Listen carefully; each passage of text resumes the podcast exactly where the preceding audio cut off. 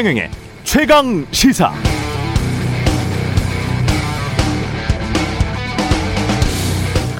유럽 연합 EU도 미국도 한국도 2050년까지 탄소 중립을 실현하겠다고 발표했었죠. 기후 변화, 환경 위기에 따른 세계적인 대응입니다. 2050년까지 탄소 순 배출을 제로로 만들겠다는 이 선언의 경제적 의미는 무엇인가?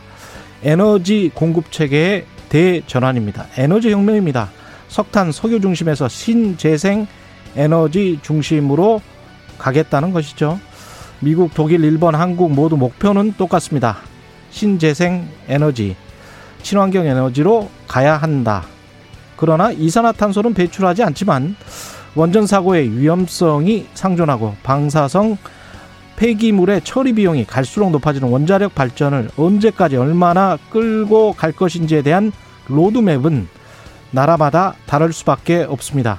특히 기후변화가 계속 가속화돼서 해수면이 높아지면 바다에 접한 원전의 특성상 후쿠시마와 같은 사고의 가능성도 변수로 상존하는 상황입니다. 원자력 비중을 언제까지 얼마나 유지 또는 줄여나가는 것이 좋은가는 신재생 에너지의 생산, 저장, 전달, 사용의 전 과정이 얼마나 빨리 시스템적으로 정착될 수 있느냐와 연관돼 있는 기술적인 문제들이 많습니다.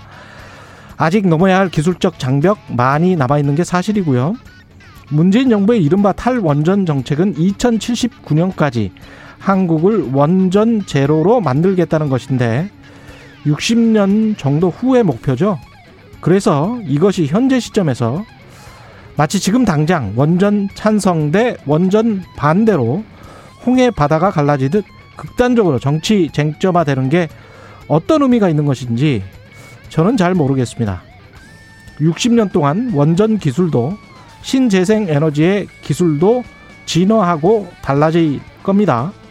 앞으로의 과학 기술의 발전을 염두에 두고 모든 가능성을 열어놓는 게 좋을 것 같습니다. 무조건 된다. 무조건 안 된다. 선동만 하려고 하지 말고요. 유연하고 합리적으로 대화하는 법을 정치권이 먼저 배웠으면 좋겠습니다. 정치인들도 미래 기후, 에너지 관련 기술이 어떻게 될지 사실 잘 모르시잖아요.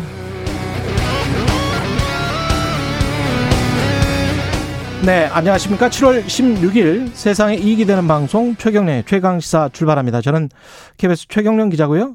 최경, 최경련의 최강시사 청취자 여러분과의 적극적인 의견 교류를 지향하고 있습니다. 짧은 문자 50원, 기본자 100원이들은 샵 9730, 무료인 콩 어플 또는 유튜브에서 최강시사 들어오셔서 의견 보내주시기 바랍니다.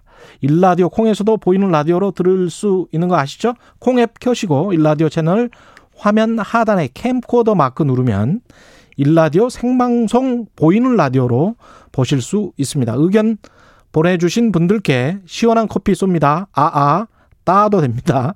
베스트 의견 보내주신 분들께는 아이스크림 케이크도 쏘고요. 오늘 1부에서는 박화진 고용노동부 차관 연결해서 내년도 최저임금안 노동 현안 관련해서 정부 입장 들어보고요. 2부에서는 더불어민주당 대선 후보 가운데 한 분이죠. 박용진 의원 만납니다.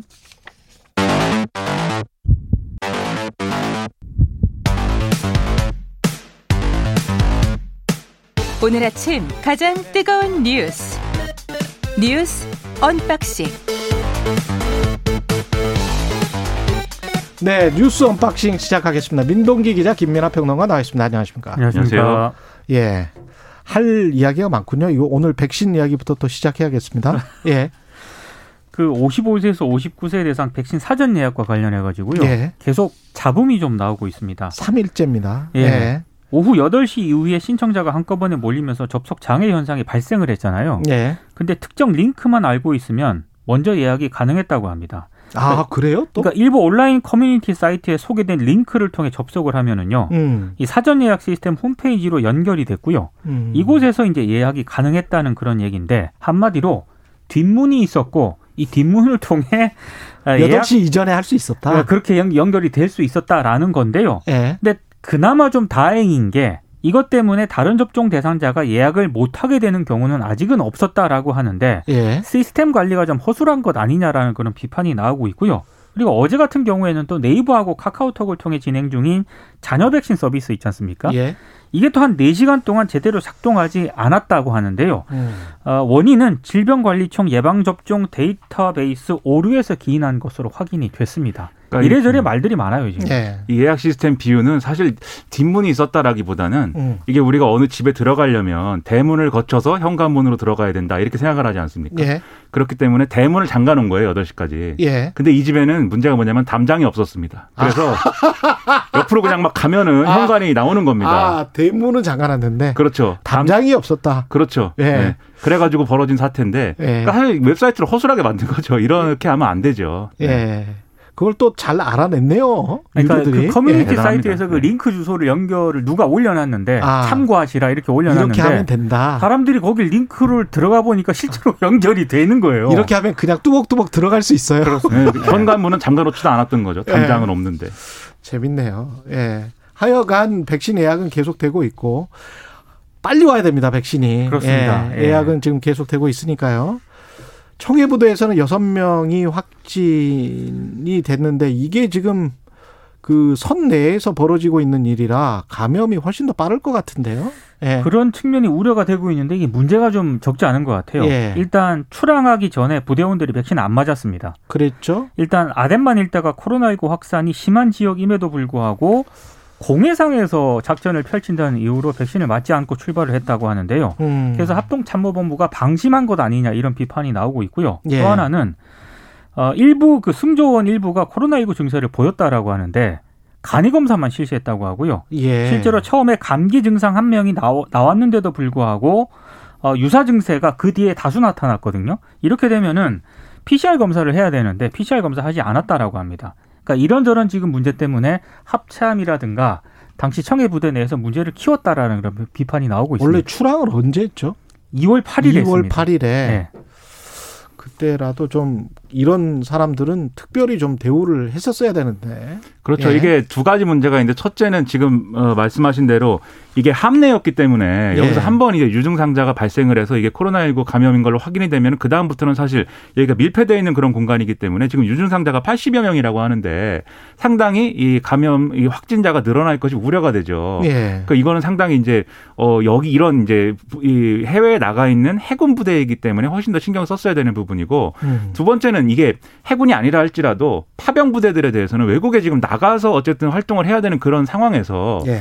이게 백신을 맞고 나가지 못했으면 현지에서라도 백신을 맞을 수 있도록 하는 그런 어떤 절차라든가 이런 것들이 필요했는데 거의 이것에 대해서는 뭐 별로 신경 안쓴 상황이거든요. 그래서 이뭐 음. 뒤늦게 이제 우리가 공중급유 수송기를 급파를 해가지고 뭐 이거를 이제 이 청해 부대와 관련돼서는 지원을 한다고 하지만 지금 전반적으로 이 다른 파병 부대의 상황을 점검해야 되고 똑같은 상황이 발생하지 않을 수 있는 그런 대안들을 마 련을 해야 될 것 같습니다. 아까 그 질병 당국도 그렇고 군 당국도 그렇고 디테일에 조금만 신경을 써주셨으면 좋겠네요. 그렇습니다. 디테일이 굉장히 좀 약하네요. 네. 이런 부분들은 먼저 좀 정말 케어를 받아야 되는 사람들 아닙니까? 네, 그렇죠. 예. 공해상으로 작전을 하러 나가는데 먼저 백신을 맞았으면 훨씬 좋았을 것 같고요. 최재형 국민의힘 음 의 최재형 전 감사원장이 국민의힘에 전격 입당했습니다. 전격 입당을 했고요. 예. 기자들이 정치적인 중립 의무를 좀 위반한 것 아니냐 이렇게 얘기를 하니까 음.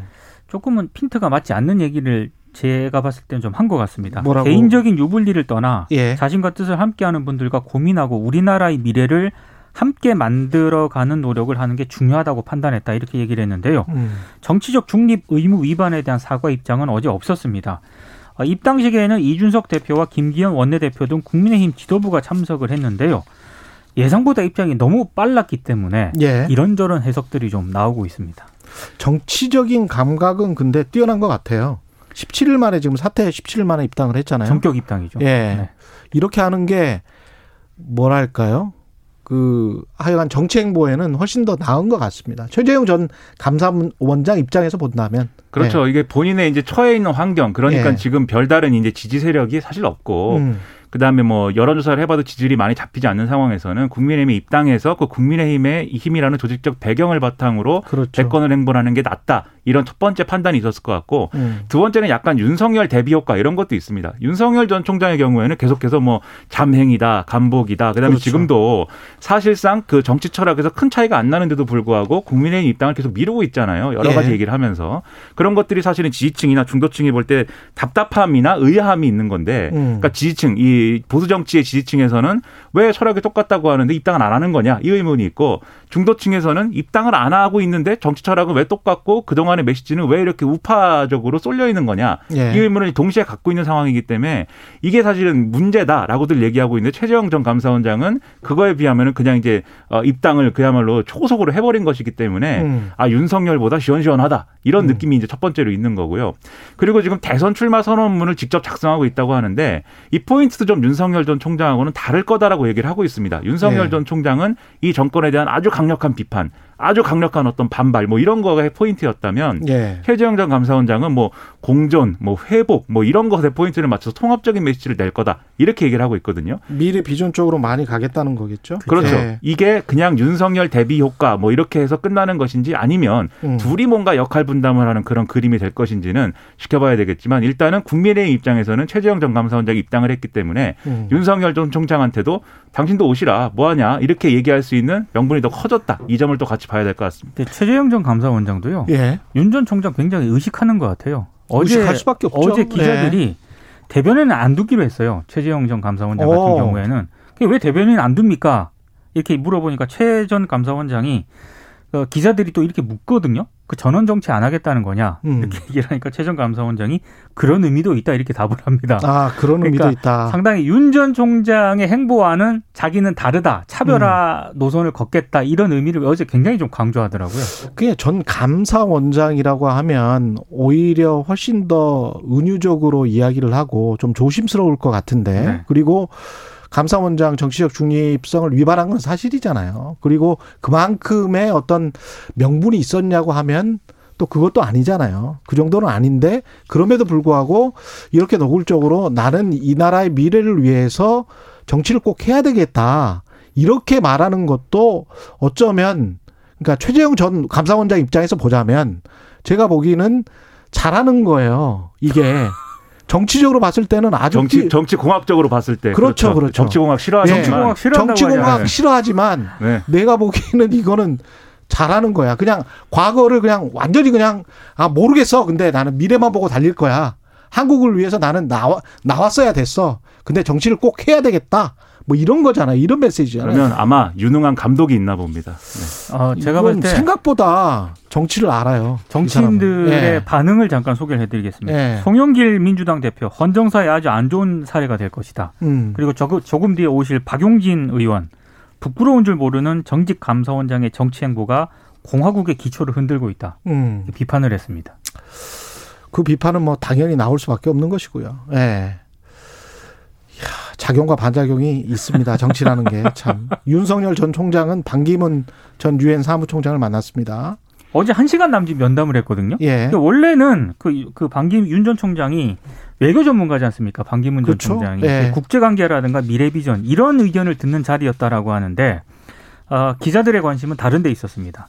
어, 반기문 전 총장이 한때 대선 출마를 모색을 하다가 불출마를 선언을 했잖아요. 음. 그래서 뭔가 여기에 관한 어떤 조언을 듣는 자리가 아니었을까 예. 이렇게 얘기를 했고 어, 어제 이제 기자들의 또 질문은 최재형 전 감사원장의 국민의힘 입당과 관련한 질문에 좀 쏟아졌는데 윤 전 총장의 답변은 정치하시는 분들의 각자 선택을 존중한다. 매우 원론적인 답변을 내놨습니다. 전부 다 존중하는 거네요. 음. 국민대학교 연구 윤리도 존중하는 것이고 학문 학문 쪽 판단은 다 존중하는 것이고 존중을 거죠. 다 해야죠. 네, 네. 존중을 안 하는 것보다는 하는 게 좋고요. 예. 근데 이제 이런 얘기도 했습니다. 아무래도 윤석열 전 총장이 반기문 전 총장 만난 거에 대해서 지금 민 기자님 얘기하신 대로 뭐 외교 뭐 비전 이런 게 아니고 예. 뭐 불출마한 사람을 만나는 거니까 어. 이게 뭐 그런 쪽에 대한 조언이냐 뭐 이렇게 관심이 모아졌는데 예. 그런 이제 또 어, 해석에 힘이 실리는 이유가 지지율이 하락하고 있기 때문이거든요. 얘기거든요. 윤석열 전 총장이. 예. 그러니까 물어봤습니다. 기자들이 뭐 어떻게 생각하냐 그랬더니 지지율이라는 게 하락할 수 있는 것이다. 음. 그래서 정치적 손해, 유불리를 떠나서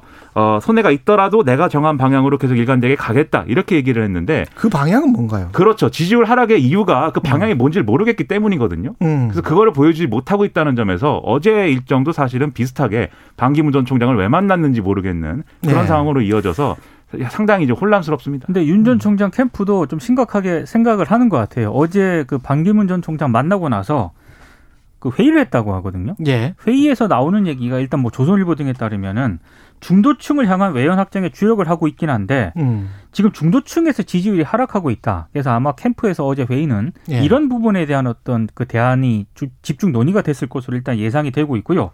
오늘 광주를 찾아가지고 아 내일입니다. 내일 광주를 찾아가지고 5.18 민주묘지를 참배하고 희생자 유족들을 만난다라고 하는데 예. 뭐 다른 메시지가 나올지 한번 지켜봐야 될 것 같습니다. 이게 사람의 어떤 정치적 아젠다에 관한 생각이 이럴 수도 있고 저럴 수도 있다. 진보일 수도 있고 보수적일 수도 있다. 정치적인 아젠다, 아젠다에 따라서 달라지는 게 이제 중도층이라면 중도층의 표심을 잡는다는 거는 구체적인 방안을 다 내놔야 돼요. 음. 경제건 정치건 사회건 간에 노동이건 간에 그래서 그걸 판단을 받아 봐 봐야 되는 거거든요. 근데 이제 이- 이런 사람을 만나면 중도층의 표심이 확장이 될 것이다. 라는 거는 과거의 이미지 정치거든요. 그러니까 구체적인 비전을 내놔라, 구체적인 정책을 내놔라라고 하는 거는 당신은 정치는 어떻게 할 거고, 경제는 어떻게 할 거고, 노동은 어떻게 할 거고, 국제 외교와 남북 관계는 어떻게 할 거야. 구체적으로 한번 이야기를 해봐. 네. 이런 거잖아요. 거기에서 중도층의 향배가 달려 있는 거지 이미지에 달려 있지는 않습니다. 그러니까 지금 윤석열 예. 전 총장의 지지를 형성하게 된 것도 사실은 음. 지난해 이제 징계 청구 국면에서 그 법원의 법원으로 이제 윤석열 전 총장이 뒤집은 거잖아요. 예. 그 뒤집는 행위를 통해서 자신의 주장이 맞고 그 다음에 자신의 어떤 정당성을 강조하면서 그걸 통해서 이제 중도층이라든가까지 지지가 확장되고 뭐 이런 과정이 있었던 거거든요. 예. 그러니까 본인이 보여줘야 된다는 겁니다. 이게 그렇습니다. 문제고 예. 이렇게 하면 됩니다. 딱딱딱 집어줘야 되는데 음. 사람들 만나서 하는 얘기도 결국은 다 정권 비판 이상을 벗어나질 않아요. 그게 문제인 겁니다. 윤 전. 총장 캠프 쪽에서 최경영 기자를 섭외를 해야 될 것 같습니다. 아, 정치 안 하십니다. 네, 정치는 안 하죠. 이거, 예, 이거 방송해야 되기 때문에 예. 예. 외신은 방금- 많이 보시고 외신- 방송의 중립성을 지켜야 되기 때문에. 아 그렇습니다. 네. 예. 어떤 캠프로부터도 전화는 받지 않습니다. 도움도 드리지 않습니다. 예. 취재는 하셔야죠. 예. 취재는 해야 하고. 네. 예. 뉴스 unboxing 민동기 기자 김민하 평론가였습니다. 고맙습니다. 고맙습니다. 고맙습니다. KBS 라디오 최경영의 최강시사 듣고 계신 지금 시각 7시 37분입니다. 오늘 하루 이슈의 중심. 당신의 아침을 책임지는 직격 인터뷰. 여러분은 지금 KBS 1라디오 최경영의 최강 시사와 함께하고 계십니다. 네, 6월 고용 동향이 발표됐는데요. 특히 청년층 취업자 수가 21년 만에 최대폭으로 증가하면서 고용 회복세가 뚜렷하다. 그런데 체감 상황은 아유, 나는 여전히 안 좋은데 이런 분들 많으실 것 같고요. 고용 시장 상황 추이와 변수 그리고 중대재해처벌법 시행령 입법에고 관련해서 고용노동부 박화진 차관 연결돼 있습니다. 안녕하세요. 네, 반갑습니다. 예, 차관님. 고용 동향부터 살펴보면 이게 14일 날 나온 건가요? 통계청에서? 네 네, 그렇죠. 예. 이 어떻습니까? 좀 취업자 수가 많이 증가했죠? 네네, 그렇습니다. 좀 말씀을 드리면은, 예. 지난 3월 이후 고용이 취업자 수가 이제 증가세로 전환되고, 최근 몇 달 동안에 계속 50만 명 이상씩 증가하고 있습니다. 그래서 예상보다 굉장히 빠른 속도로 지금 회복 중이고, 6월에는 발표된 대로 58만 명 정도의 취업자가 증가를 했습니다. 그 여- 뭐 특히 말씀하시는 대로 예. 청년층을 비롯해서 전 연령층에서 취업자가 증가하고 있는 것도 고무적인 측면이고 특히 예. 고용이 안정된 상용직 근로자들이 많이 증가하고 있습니다.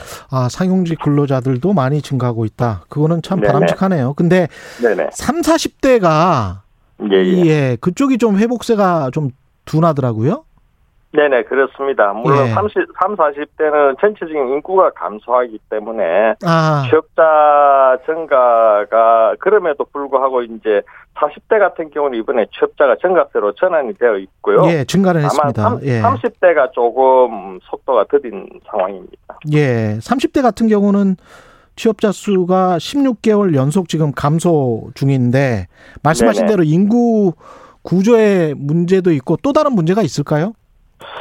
그 아무래도 인구 구조의 문제가 크다고 생각을 합니다. 예. 인구가 줄어들기 때문에 그 인구에서도 전년도 수준 정도로 지금 유지하고 있다고 봅니다. 업종별로 보면 어떻습니까? 그 제조업하고 도소매업 이쪽이 그 계속 안 좋았잖아요. 코로나 19 때문에. 네네. 예. 그 고용 시장에도 영향을 미쳤을 것 같은데요. 네, 제조업은 일정 수준 계속 유지하고 있고요. 예. 다만 이번 조사에서 나타난 거는 특히 이제 그동안 그 코로나 충격이 컸던 그 서비스업 부분이 좀 약진을 하고 있습니다. 아, 그래서 서비스업이 예. 전반적인 예, 고용 개선세를 이렇게 이끌어가고 있고 저희들이 볼 때는 아까 청년층 말씀하셨는데 예. 청년층이 최근 들어와서 가장 큰 폭으로 증가를 했고 고용률 자체도 최근에 가장 높은 수준입니다. 음. 예, 그 그렇게 된 게 아마 이제 서비 청년들이 취업하기 쉬운 어, 서비스 업종의 고용이 회복되고 있는 그런 측면도 있고 또 청년층 선호가 높은 IT 업종이라든지 전문 과학 기술 분야라든지 이런 부분에서 고용이 이제 조금 많이 늘어나고 있습니다. 그런 측면도 있는 것 같습니다. 우리가 지금 실업률이 4% 아래죠. 어, 네네 그렇습니다. 3.8% 3.88% 정도죠. 그러면 수치로 네네. 보면은 상당히 좋은 건데 네네 체감으로 봤을 때는 뭐 늘 그렇습니다만은 뭐 예. 이렇게 확 좋아졌다 이렇게 느끼시는 분들은 별로 없는 것 같거든요. 네, 그거는 저 일을 희망하시는 분들이 원하시는 일자리가 있는데 예. 그런 원하시는 일자리를 구하기가 쉽지 않은 사정이 계속되고 있는 거죠. 예. 청년층만 하더라도 이번에 체감 실업률 자체가 낮아졌습니다. 그 그렇지만 전반적으로 한 이게 26%에서 23% 정도 낮아진 거니까 낮아졌다라고 하더라도 여전히 높은 수준이죠. 그러니까 취업을 준, 준비 중이거나 구직을 하고 있는 활동을 하고 있는 그런 청년층이 굉장히 많기 때문에 음. 체감 고용 상황까지 개선하는 데는 아직 실이 많이 소요될 걸로 예상이 됩니다. 구직 포기자와 구직을 계속 활, 그 하려고 하는 구직 그 어, 자들의 숫자는 어떻게 되나요? 구직 이 포기자가 많으면 오히려 이제 실업률은 영향을 받게 되는데. 네, 최근 들어와서 이제 저 구직 활동이 활발해지면서 구직을 포기한 예. 어, 분들의 숫자는 줄어들고 있고 실업 뭐 이제 구직 활동을 하고 있기 때문에 실업자는 그동안 증가해 왔는데 최근의 추세는 이번 통계에서 나온 거는 실업자 자체도 줄고 취업자 자- 그러니까 취업자가 늘어나면서 실업률도 줄고 그 구직 포기자도 줄어든 줄고. 그런 상황이라고 말씀드릴 수 있겠습니다. 아, 그거는 아주 좋은 사인이네요. 예. 네네. 그 자영업 관련해서는 어떻습니까? 지금 길거리 나가 보면 임대가 안 된 그 상가들도 굉장히 많고 폐업해. 있는 건물들도 굉장히 많잖아요. 네네. 이분들 다 어떻게 먹고 살까 그런 걱정이 들던데 네네. 어 자영업 폐업이나 이런 것들은 어느 정도로 잡히나요? 이게 전반 전반적으로 지금 이제 이게 코로나 영향도 있고요. 예. 자영업 부분은 이게 뭐 음식 숙박업 같은 그 그동안에 코로나 영향이었다고 봐지고 그 다음에 조금 구조적인 전환점이 있다고 봅니다. 이게 비대면 하는 게 도소매 같은 경우에도 이게 도소매 오프라인 도소매보다는 온라인으로 구매하는 이런 소비 활동 패턴이 바뀌면서 도소매가 그렇죠. 구조적으로 이렇게 줄어들고 있습니다. 그러다 예. 보니까 이제 자영업자들이 주로 종사하는 게 그런 분야일 텐데요. 예. 그런 분야의 일자리들이 전반적으로 줄어드는 그런 상황이었다고 봅니다. 근데 이게 구조적으로 배달 음식이나 뭐 이런 거를 시켜 먹, 먹고 그런 일자리를 많이 잡을 수 있는 거는 또 그렇게 많은 것 같지는 않고 기존에 그래도 자영업 식당 이런 일자리 그다음에 그런 업종들이 계속 그래도 근근히 살아가야 네네. 그분들은 또 경제가 좀 돌아갈 텐데 이런 거는 어떻게 해야 되나요? 이런 구조적인 시스템적인 거는 그래서 저희들이 고민하는 게 예. 줄어드는 일자리가 줄어드는 분야에서 계신 분들이 예. 조금 더 수월하게 일자리가 늘어나는 분야로 그렇게 이동하실 수 있도록 지원하는 그런 게 저희들 정책의 주안점이 되겠습니다. 참 예측하기가 쉽지는 않을 것 같습니다. 계속 뭐 시나리오를 돌려보시기는 할 것 같은데 그 숫자 가지고 그죠? 예. 네네 그렇습니다. 중대재해처벌법 관련해서 또 좀 이야기를 해야 될 것 같은데 물론 네네. 뭐 시형령이나 이런 데 다 꼼꼼하게 다 넣을 수는 없겠지만 그럼에도 네. 불구하고 이게 구체적인 기준이 없다라는 비판이 좀 있습니다. 재해 방지를 네. 위해서 적정 인력이나 적정 예산을 두면 된다는 식으로 이렇게 규정이 돼 있는데 적정 네. 인력이나 적정 예산이 뭔지는 모르는 거잖아요. 예. 그러니까 예를 들면 이제 시행령에 예. 사- 사업주가 해야 되는 그런 의무 어떤 의무를 이행하면은 되느냐 예. 의미가 불명확하다 너무 포괄적이다 뭐 이런 그렇죠. 예, 충분히 이해는 가는데요. 예. 그거를 모든 사업장에 적용을 할, 해서 일반적인 기준으로 구체화하는 데는 한계가 있다고 봅니다. 아. 예를 들면은 예. 예, 안전 조치를 하는 예산 같은 경우에도 똑같은 규모의 똑같은 업종의 기업이라 하더라도 어떤 기업은 설비가 노후화되어 가지고 사고 위험이 높고 음. 또 어떤 기업은 최신 설비를 갖추고 있고 하면은 그런 경우에는 아. 필요한 예산 자체가 달라질 수가 있죠. 자동화에 따라서 다를 수가 있겠군요. 네네 예. 그렇습니다. 그러면 그렇다고 해서 적정 예산이라는 게 구체적인 상황에 적용할 때 아주 어렵냐 하면은 저희는 그렇지 않다고 봅니다. 예를 들면은 그 사업장에 위험 요인이 있으면은 그 근로자도 알고 그다음에 음. 중간 관리자나 안전 관리자나 이런 분들이 확인해 보면 알 수가 있습니다. 그래서 사고 발생 빈도가 높은 그런 분야 그다음에 또 중요한 사고, 사망 사고나 심각한 사고를 일으킬 수 있는 그런 분야에 대해서는 개선 조치를 해야 되고 그런 개선 조치에 필요한 예산, 예를 들어서 프레스에 덮개가 없으면 그게 덮개를 씌운다든지 하는 거는 어떤 특정한 상황에서는 그게 구체적으로 판단해 볼 수가 있습니다. 음. 그래서 그- 예. 특정 예산이라 할 때 개별 구체적인 상황에 들어가서는 뭘 해야 한다 하는 게 구체적으로 나오기 때문에 예. 저희들은 그렇게 해서 법을 적용해 나갈 수밖에 없다. 그렇게 판단을 하죠. 그럼 그 노동계에서 이- 이야기하는 2인 1조를 해야 되는 그런 작업장들이 많잖아요. 근데 그거를 제대로 이제 지키지 않고 있는 데도 많은데 지금 말씀하시는 것처럼 자동화가 돼 있는 쪽도 있고 그렇기 때문에 좀 덜 위험한 곳이나 뭐 이런 것들은 한 사람이 할 수도 있다. 이렇게 지금 판단을 하시- 하시는 건가요? 네네, 맞습니다. 아. 위험 작업에 2인 1조 배치하는 게 아주 중요한 그런 안전 조치 중에 하나입니다. 그렇죠. 그렇다고 해서 모든 작업에 위험하다고 해서 다 2인 1조가 요구되는 건 아니죠. 그래서 음. 2인 1조를 배치해야 되는 작업은 어떤 어떤 작업에는 2인 1조를 배치하라 하는 거는 저 중대재해처벌법에서 규정하기는 힘들고 예. 산업안전보건법이나 건설관련법이나 이런 개별 법령에서 규정하는 게 맞다고 생각을 합니다. 다만 시행령에서 모두 열거할 수 없기 때문에 조금 포괄적이라 하더라도 하는 어 일반적으로 구체적인 상황에 적용할 수 있는 그런 포괄적인 기준, 일반적인 기준을 제시하는 게 그게 누락을 방지하는 그런 방법이 아닐까. 그래서 노사가 공이 조금 반대, 다른 측면에서 반대를 하고 있지만은 저희들로 음. 봐서는 사업주가 어떤 조치를 해야 되는지 하는 부분을 법에, 법에서 정한 바에 따라서 시행령에서 나름대로 판단할 수 있는 기준을 예. 가능한 범위 내에서 명확하게 좀 제시를 하려고 노력을 했던 겁니다. 근데 그 처벌 대상인 사업주 및 경영 책임자가 구체적으로 누구인지가 지금 여기에는 안 나와 있는 것 같잖아요. 네네네. 시행령에서는 담지를 못했습니다. 그러면 기업들이 또 과거에 했던 방식으로 가령 바지 사장이랄지 뭐 그냥 전무나 상무가 그냥 덤터기 쓰고 예. 예 그다음에 회장님 아들은 계속 그렇게 가는 그런 방식이 될, 수- 될 가능성이 높지 않습니까? 그렇게 이제 책임을 피할 수 있다라고 생각을 하는데 그러기 위해서는 예. 예를 들어 서 누구한테 위임을 한다라고 할 것 같으면 위임하는 분한테 정권을 줘야 됩니다. 저희들이 아. 법에 어떻게 정해놨냐 사업을 대표라고 총괄할 수 있는 예. 그런 권한과 책임이 있는 사람 이렇게 되어 있기 때문에 바지 사장을 내세우더라도 바지 사장이 아무런 권한이 없다라고 할 것 같으면 그분한테는 책임을 못 묻죠. 원래의 아, 예. 경영 책임자를 찾아서 처벌할 수 있습니다.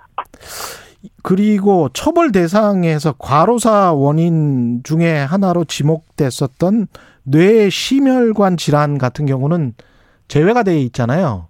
네네. 이거는 왜 그런 건가요? 이게 참 어려운 문제인데 입법 당시부터 논란이 되었고 고민도 많이 했고 했는데 예. 사실은 직업병이 어떤 병인가 하는 거를 이걸 조금 염두에 둬야 됩니다. 음. 그 보통 이제 직업병이라고 할 때 방금 말씀하시는 내심 관련 질환이라든지 예. 암이라든지 이런 부분은 이게 업무상 사유로 인해서 발생한 질병인지 개인 질병인지 항상 논란이 됩니다. 그렇죠. 업무상 예. 질병이기만 하면은 음. 이게 다 보상이 되고 또 과실이 있으면 배상까지 받아낼 수가 있거든요. 그렇죠. 근데 예. 이런 질병들은 업무상 질병인지를 판단하는데 굉장히 시간이 많이 걸립니다. 음. 그러다 보니까 형사처벌에 친숙하지가 않습니다.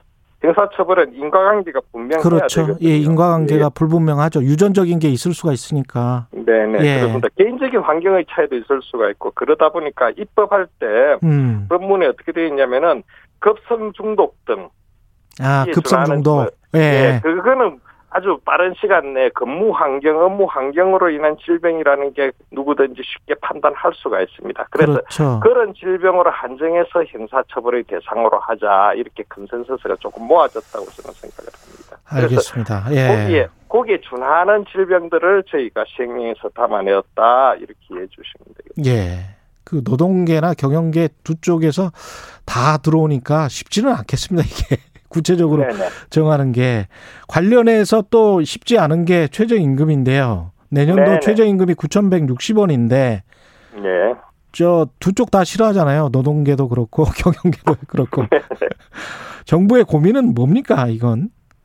아, 이번에 참 최저임금에서 예. 어려운 과정을 거쳐서 이렇게 이제 제시를 했다고 봅니다. 예. 이번에 어느 때보다도 노사의 의견이 첨예하게 들이댔고 잠깐 말씀드리면은 노동계 같은 경우는 지난 2년 동안에 상대적으로 너무 인상률이 낮았다 이렇게 판단을 하고 있고 또 최근에 경기가 회복되어 가고 있다는 그런 기대도 이렇게 확산되고 있다 보니까 최저임금도 좀 올려달라. 그래서 이제 공약을 이행해라 뭐 이런 요구도 나오고 했었고 네. 다만 경영계 입장에서 보면은 그동안에 누적된 인상률이 이미 너무 높은 수준 아니냐. 특히 음. 소상공인들이 어려운 사정이 있으니까 그런 사정까지 감안을 해야 된다. 뭐 이런 어, 요구들이 강했었고요. 그래서 예. 아마 이제 공익위원 중심으로 뭐 양쪽에서 노사가 다 만족스럽지는 못하지만은 최대한 이견을 좁히는 그런 노력을 했었고 음. 잘 드러나 보이지는 않지만은 그런 노력의 결과가 지금 제시된 그런 수치가 아니겠느냐 그렇게 이해하고 있습니다. 그 마지막으로 그럼에도 불구하고 대통령 공약 1만 원은 지키지는 못했고 그다음에 이제 박근혜 정부 4년과 비교를 하면 7.4였는데 연평균 상승률이 어. 문재인 정부 5년 동안에는 7.3%가 됐단 말이죠. 네네. 좀 아쉬운 측면은 있습니다. 네네.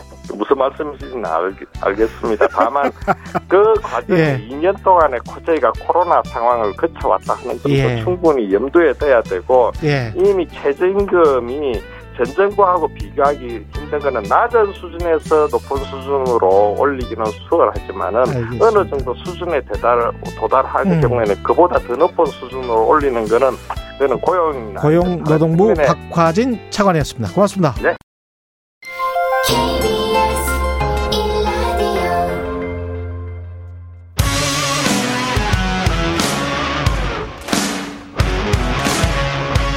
오늘 하루 이슈의 중심 최경영의 최강 시사. 네, 더불어민주당 대선 후보 가운데 한 분이시죠. 박용진 의원 모시고 당내 경선 상황, 향후 계획 들어보겠습니다. 의원님 나오셨습니다. 안녕하세요. 예, 안녕하세요. 박용진입니다. 예. 대선 경선이 시작됐고 지금 여섯 명 추려졌지 않습니까? 여섯 명 추려졌고 예. 저는 기호 5번이고 어, 깨알같이. 예, 기호 5번 어, 박용진 그리고 후보. 오늘부터 2차 그그 선거인단 모집이 시작돼요. 예. 오전 10시부터 음. 오픈되거든요. 지난번에 뭐 76만 명 들어오셨다고 그러는데 박용진 캠프 쪽에서 조직한 사람은 뭐 7천 명도 안 되는 것 같아요. 조직은 안 하시죠? 조직은 하십니까? 아유 저도 열심히 하고는 싶은데 예. 이른바 개파 지원 이런 게 없잖아요. 아무래도 예, 그런 예. 게 없으니까 뭐 박용진으로서는 정말 국민들 마음 민심만 보고 예. 하거든요. 지금 이 라디오 듣고 계시는 분들 중에 저 사람 참 키도 크고 인물도 좋고 괜찮던데 이렇게 음. 생각하시는 분들 계시면 예. 오늘 오후 오전 10시부터 예. 어 그러니까 어 저기 1668에 1111 예. 네, 쉬워요. 예. 1668에 1111 이거 전화하셔서 예. 저 누굽니다. 저 하고 싶습니다. 그러면 예. 지지 정당 뭐 사는 동네 음. 어 남녀 뭐 나이 구별 없이 음. 누구나 다 참여할 수 있습니다. 지금 이른바 이제 big, 뭐, two, 뭐, big three, 뭐, 이런 분들은 대규모 캠프 같은 거를 구성을 하셨고. big3 하면 제가 들어가고요. 아, big2 big three 하면 들어가는지 안 들어가는지는 좀. 캠프 논란이 규모로 있지 않을까요? 캠프 규모로 예. 보면 예. big3가 말씀하신 그분들이 맞 죠. 예. 그러고 거기는 정말 국회의원 숫자도 매머드급으로 있고요. 그걸 여쭤보려고 했는데 음. 지금 캠프 내에 다른 의원분들이 좀 들어와 계십니까? 아니요. 저는 예. 제가 저를 도와주실 것 같은 분들은 다 당직을 맡고 계시거나 아, 정치. 중립을 요구받는 자리에 가 계세요. 예. 그리고 어 사실 뭐 부담을 주기가 너무 싫어요. 음. 박용진이 지금 민주당 저, 저와 우리 캠프의 성원들은 반드시 우리가 대토- 대통 령 후보가 된다 예. 이렇게 믿고 있지만 어 다른 의원님들은 되게 중요한 정치적 선택이잖아요. 음. 박용진을 믿고 좋아하는 거하고 예. 어, 자신의 정치적인 선택을 어 이렇게 탁 해버리는 거하고 또 다른 건데 그렇죠. 그거를 해달라 이렇게 어, 말씀드리는 것 자체도 되게 부담스러워서 음. 조심스럽더라고요. 경선 일정은 지금 거의 연기되는 것 같은데 네. 결국은 뭐 10월 초냐 아니면 더 연기되는 거냐 어떻게 보십니까? 저는 뭐 그러니까 자꾸 그걸 물어보는데 저는 잘 모르겠어요. 모르겠으니까 음. 이제 방역 당국의 지침을 음, 같이 잘 논의해서 코로나 때문에요. 예, 코로나 때문이지 뭐 다른 게 뭐 있습니까? 그렇습니다. 예. 예. 그- 그래서 그렇게 하자는 거 고요. 그래서 뭐 짧으면 두 주, 길면 한 달 이런 정도 안에서 정리를 음. 하는 것이 맞겠다 싶고요. 그렇다고 그 사이 놀지 말고 후보들 간의 방송 토론 열심히 하고 예. 그 방송 토론 시간이 나- 남았으니까 일대일 토론도 하고요. 음. 어, 그다음에 뭐 2대2 토론도 해 보고 다양한 음. 방식으로 토론을 해서 국민들이 후보들 간의 차별성도 분명히 알고 예. 어, 박용진이 불안한 이재명과 그저 그런 이낙연 그리고 이렇게 이렇게 표현을 하던데 자기는 뭐냐? 예. 저는 실력 있는 박용진 예. 어, 이렇게 얘기하려고 그런다. 근데 그 실력이라고 하는 게 뭐겠어요? 정책적인 능력에서의 초격차 음. 이거를 보여드리겠다는 거고 또 어, 세대와 가치에서의 차별화 이걸 예. 분명히 보여드릴 기회가 이제 그런 방송 토론이랑 일대일 맞짱 토론 혹은 뭐 2대2, 3대3 다, 다자, 다자간 토론 예. 이런 다양한 형식을 통해서 그게 드러날 텐데 KBS가 원래 다음 주 월요일 날 잡혀 있었거든요. 예. 근데 조금 석연치 않은 이유로 음. 취소가 돼 버렸어요. 이게 근데 여의도 전체가 지금 코로나 때문에 음. 난리긴 난립니다. 그거 그렇죠. 예, 그러나, 예. 그러나 지금 이제 저 이제 최강 시사도 지금 진행을 하고 여기는 청정구역입니다. 예, 지금 다른- 아직까지는. 아니면 인물이 워낙 청정이시니까. 근데 다른 뭐 방송 다 이제 진행을 하는데 예. 어, 방역 수칙 잘 지키면서 그 방송 토론이야말로 그야말로 최소화된 어, 인원으로. 인원으로 최대 국민들을 만날 수 있는 맞습니다. 예. 매개인데 예. 그런 걸 자꾸 취소하고 그러면 그야말로 손 손금 손금 맺고 그냥 이렇게 음. 날짜만 보내는 것밖에 안 되거든요. 저는 그런 그 경선 연기는 동의하지 않아요. 어떻게 보면 이제 TV 토론을 연기한 게 그 후보들 입장에서 봤을 때는 이낙연 후보 같은 경우는 조금 올라가고 있는 것 같은데 여기서 상승세를 잡아야 되는데 그다음에 이재명 후보 같은 경우는 지금 약간 좀 숨을 고르는 단계에서 잘 됐다 이런 생각을 할까요? 그 얄팍한 정치는 그렇게 할 거예요. 네. 얄팍하게 생각을 하면 그럴 텐데 설마 하니 대한민국 제 어, 집권 여당의 음. 대선 주자 1, 2위를 하시는 분들이 그렇게 얄팍하게 생각하지는 않으시겠죠. 예. 어, 예, 다만 이제 캠프의 성원들이 유불리를 따지긴 할 텐데 음. 그저 그러니까 말년 병장 그 나- 떨어지는 낙엽 조심하듯이 하고 그 부자 몸 조심하듯이 하면 지지율 1등은 네, 반드시 국민들에게서 지탄받고 음. 어 이렇게 역작용이 나와요. 음. 어, 그렇게 해서 어려움을 겪습니다. 그래서 저는 예. 지지율이 오르든 떨어지든 의연하게 자기 할 일 하고 예. 검증을 피하지 말고 토론을 피하지 말고 음. 그래야 된다고 생각해요. 그때 나오셔서 저 동시 감세론 말씀하셨잖아요. 네, 그랬죠. 그래서 저도 약간 좀 깜짝 놀랐는데 네. 이준석 국민의힘 당 대표가 자신의 작은 정부론과 박용진 후보의 감세론이 일맥상통한다. 이렇게 이야기를 했는데 네. 일맥상통합니까? 그거는 뭐 세계사의 그 정치 사상적 흐름이라든지 이런 것들 예. 잘 몰라서 그러시는 건데요. 예. 동시감세로는 예. 이른바 그 레이건과 대처가 그 주장했었던 신자유주의 정책 있잖아요. 예. 거기에 대한 반격으로 어 이른바 블레어 슈뢰더 어, 공동선언으로부터 출발을 합니다. 예. 그리고 빌, 빌 클린턴 정부로부터 출발을 하죠. 그래서 그, 저, 이른바 작은 정부, 그리고, 어, 뭐 자유, 자유 방임 시장 경제, 그리고 세계화, 이 세 가지로 표현되던 신자유주의 노선을 완전히 뒤집는 방식으로 가고요. 그래서 그, 그 법인세만 감세하고 음. 부자들에게만 감세하던 그 정책을 뒤집어서 음. 법인세와 어, 소득세 동시 감세 그리고 서민들 그래서 일자리 창출과 어, 일하는 사람들을 위한 어, 복지 증대 이, 이 방향으로 가게 되거든요. 음.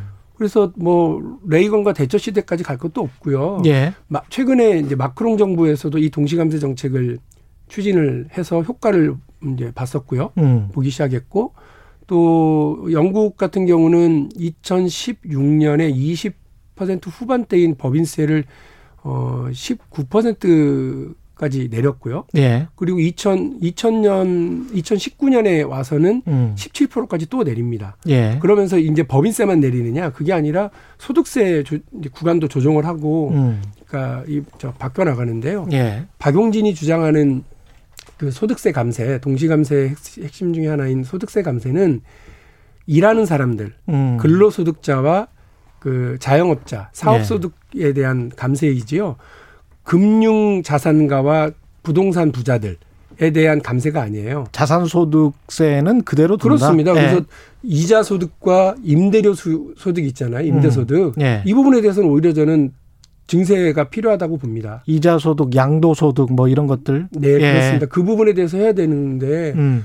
그 이제 이거를 뭐 그냥 아 박용진이 제가 제일 한심하고 답답해하고 지금도 이렇게 음. 생각하는 건 박용진이 동시감세 전략으로 경제 성장, 기업 활력, 음. 내수 진작 이렇게 가자라고 얘기를 했더니 그거는 우파 정책이잖아. 이 음. 얘기만 반복하는 거예요. 예. 그래서 제가 다- 하도 답답하니까 그 노무현 대통령도 하셨는데 노무현 음. 대통령 우파라고 지금 얘기하시는 거예요. 그랬더니 아무 소리 안 하고 음.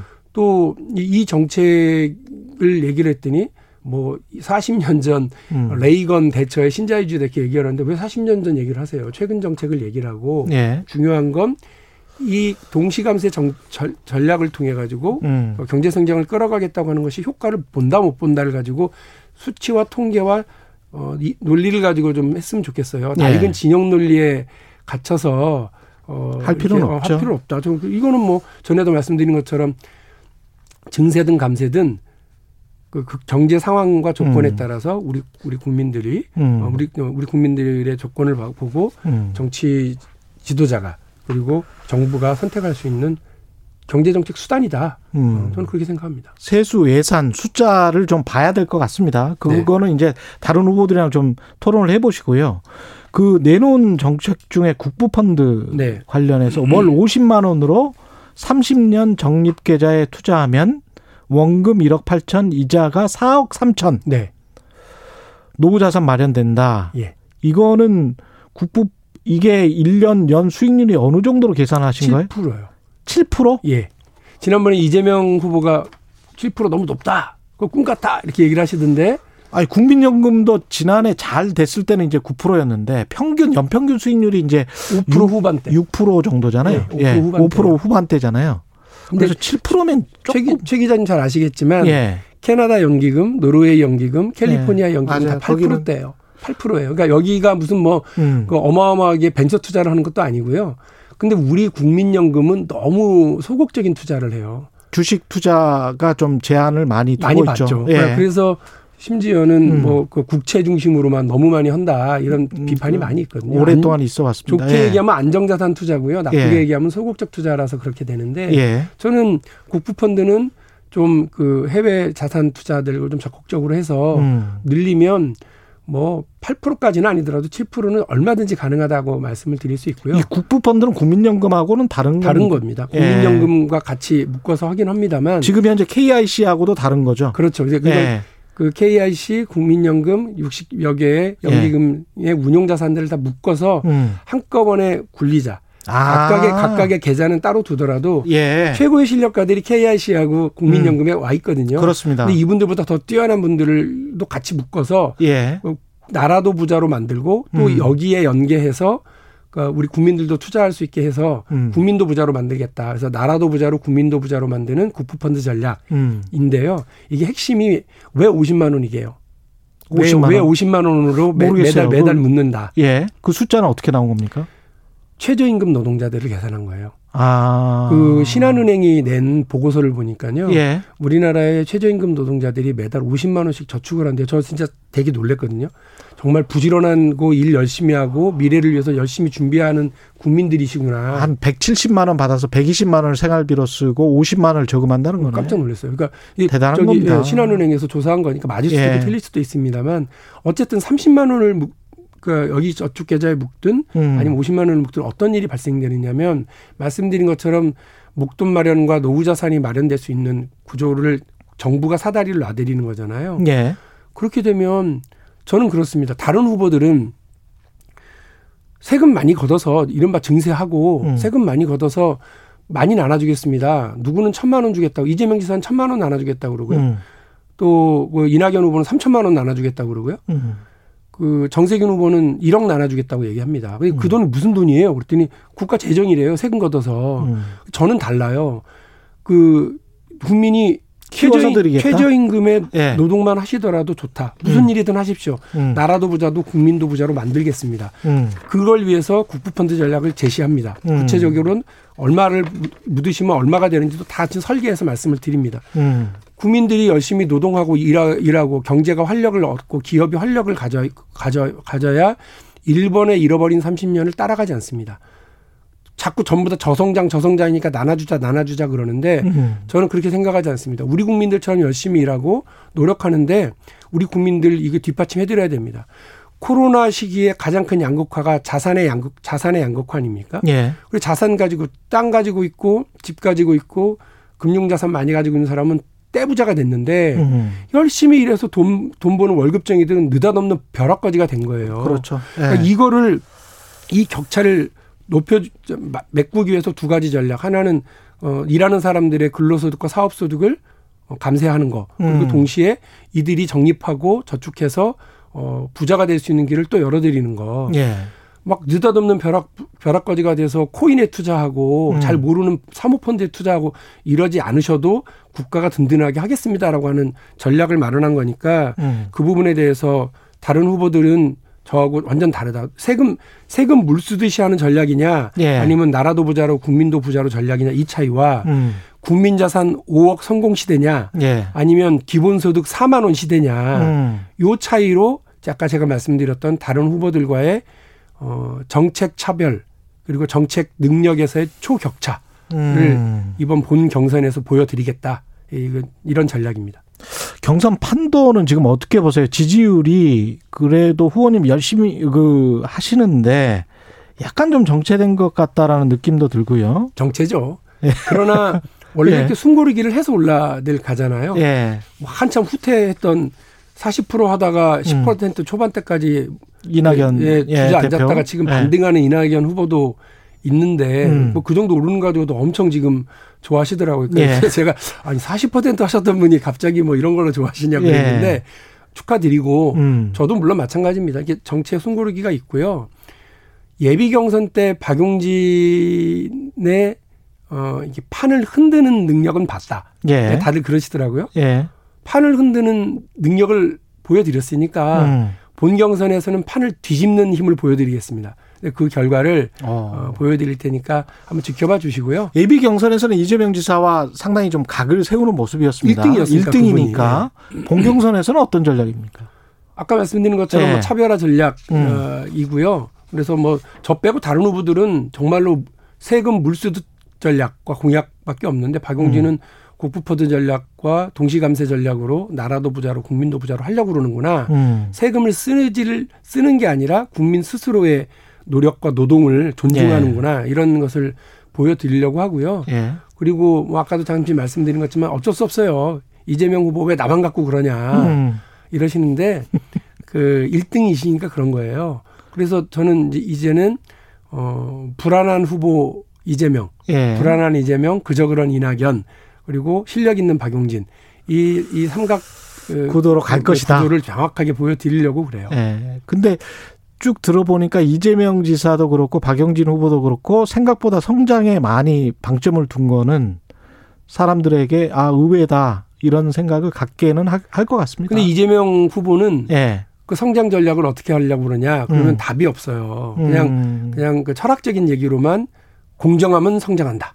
음. 아, 이, 이 얘기거든요. 옛날에 YS가 어, 그밥 굶으면 죽는다. 뭐 단식하면 죽는다. 이 얘기 하시는 것처럼 단순하게 이야기 하셨는데. 나는 훨씬 더 구체적이다. 저는 그렇죠. 되게 구체적으로 그 경제 성장 전략도 동시감세 그리고 규제 혁신 음. 그리고 정부 지원이라고 하는 이 삼각 편대를 뒷받침하겠다라고 예. 하는 얘기를 구체적으로 말씀드리고 어떤 규제 혁신이고 어떤 정부 지원인지도 분명하게 말씀드리고 있거든요. 예.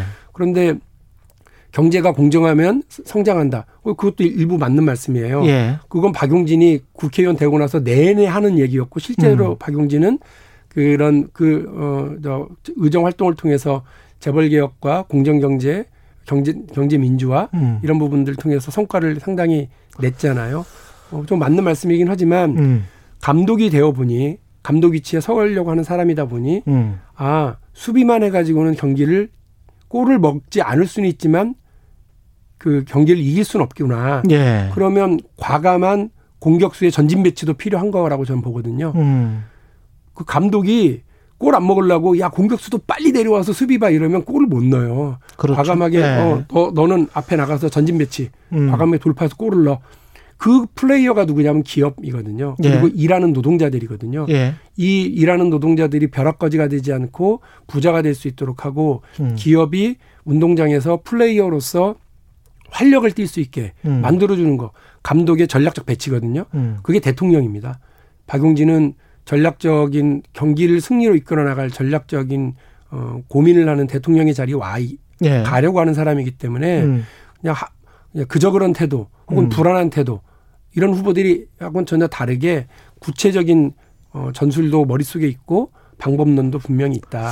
1분밖에 안 남아서 네. 야권 후보들 지금 뭐 가장 눈에 띄는 사람은 뭐 윤석열 전 총장, 네. 최재형 전 감사원장 국민의힘에 입당했는데 사실 뭐 몇 달 전에 최근에 최강 시사에서 말씀하신 게 윤석열 전 총장 같은 경우는 한 시간만 주면 미천다 네, 드러난다. 예. 이그 말씀을 처음 하셨거든요 여기서. 네. 지금도 같은 생각이세요? 아니요. 너무 많이 시간을 들였다. 예. 그 30분이면 되겠구나. 아, 이거는 뻔해. 한, 제가 한 그분을, 아니고. 그분을 예. 너무 무시하는 게 아니고요. 예. 그분이 너무 심해요. 아. 8개월도 되지 않았는데 그분이 내- 내놓은 정책이 뭡니까? 예. 여기저기 다니면서 탄소 중립을 탄소 중심으로 어, 뭐 말씀하시거나 표현하거나 그리고 도대체 그 기- 생각을 알 수 없는 한 단어, 두 단어, 뭐 한 줄 이야기로 어떻게 국민이 나라를 맡기겠습니까? 그냥 그냥 떨어지는 게 아닌 것 같아요 지지율이. 예. 저분 별거 없구나 이런 생각인 것 같고요. 최재형 제- 전 감사원 제가 정책 검증을 예. 하겠다는 얘기였었기 때문에 예. 그분과 관련해서 뭐 내놓은 정책이 없으니까 30분도 너무 많, 많다. 내놓은 정책이 생각이에요. 없으니까. 예. 최재형 전 감사원장의 국민의힘 입당은 어떻게 보시나요? 저걸 전격 입당이라고 얘기하던데요. 예.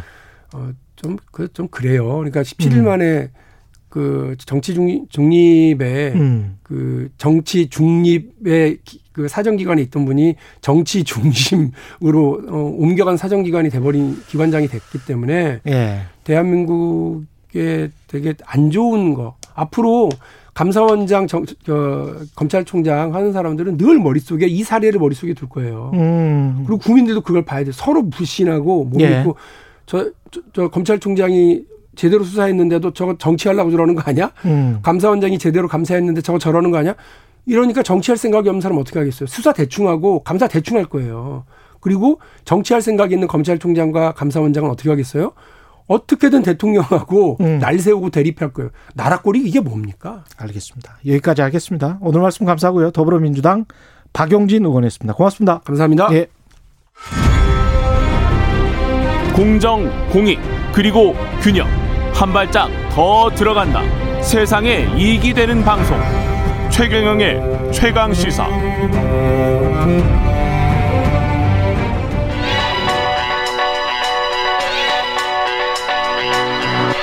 최강 시사 김수민의 눈. 네, 김수민의 눈, 김수민 평론가 나오셨습니다. 안녕하십니까? 네, 반갑습니다. 예, 박용진 의원이 시간을 좀 많이 써서요. 한 6분 남았습니다. 아이고, 네. 예, 원래 9분짜리 코너인데요.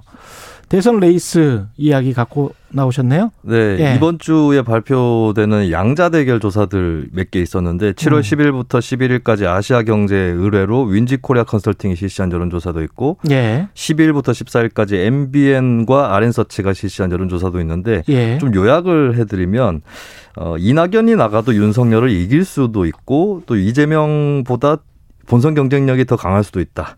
혹은 또 이제 범야권에서 최재형이 나가도 어느 정도 지지도가 나온다. 이런 이 여론조사에 관해서는 네. 굉장히 좀 말이 많네요, 지금. 네. 근데 예. 어쨌든 대선 판도에 좀 균열이 생긴 거 아니냐. 예. 이 관측들이 많이 나오고 있어서 오늘 좀 얘기를 더 봐야 될 것. 같습니다. 하여간 윤석열 지지율이 정체또는 하락하고 있다는 거는 맞는 것 같고요. 네. 그리고 이낙연, 이낙연 지지율이 올라가고 있다는 것도 맞는 것 같고. 그렇습니다. 예. 그거는 지금 추세인 것 같습니다. 네. 예.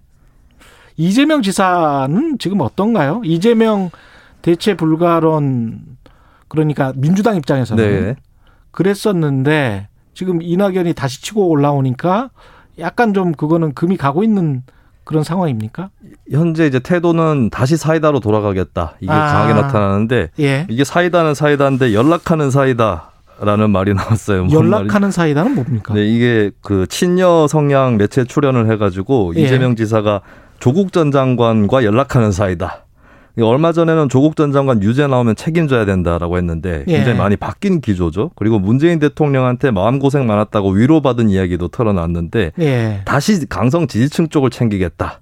라고 하는 음. 쪽으로 예, 그렇게 돌아간 것 같고 이재명 예. 지사가 어떻게 보면 되게 과감한 스타일인 것 같지만 음. 굉장히 조심스러운 측면도 있습니다. 그래서 예. 어, 돌다리도 두들겨 보겠다. 음. 당 고정 지지층부터 다져야겠다고 생각을 한 것인데 음. 이게 사실 외연 확장에는 불리한 행보거든요. 예. 근데 한편으로 반대편에 있는 윤 전 총장의 중도 확장성에 좀 지장이 생겼다. 이런 음. 것 때문인지 조금 안심하고 좀 지지층 위주의 행보를 하는 것 같습니다.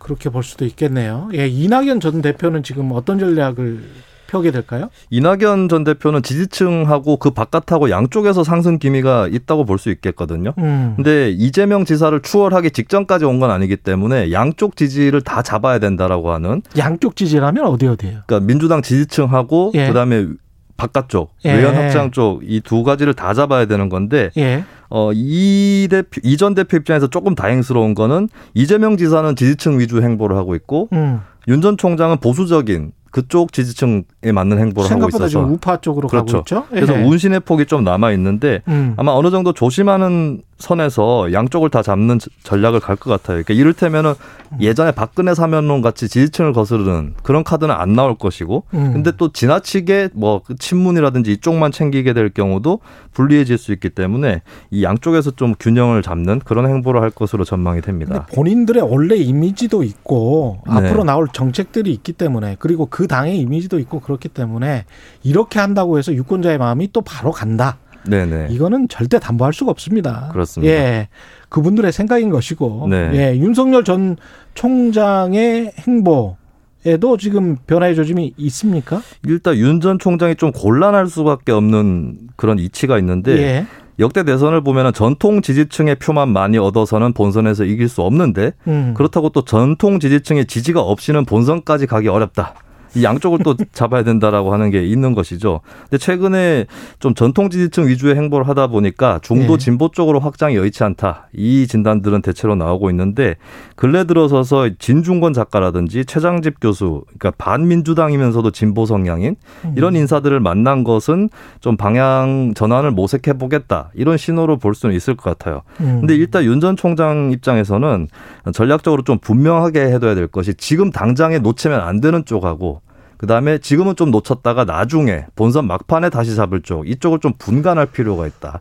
그러니까 양손에 떡을 다 들 수는 없는 거거든요. 이 대중의 마음도 사실은 지지율이 높으면 아 네. 정권 교체를 바라는 사람들은 저 사람이 정권 교체를 해줄 것 같아 그래가지고 더 몰리는 현상이 있을 것이고 네, 네. 그렇죠 정권 유지를 바라는 쪽에서는 또 지지율이 저쪽이 높으면 또 더 몰아주는 현상이 있을 것이고 그래서 네.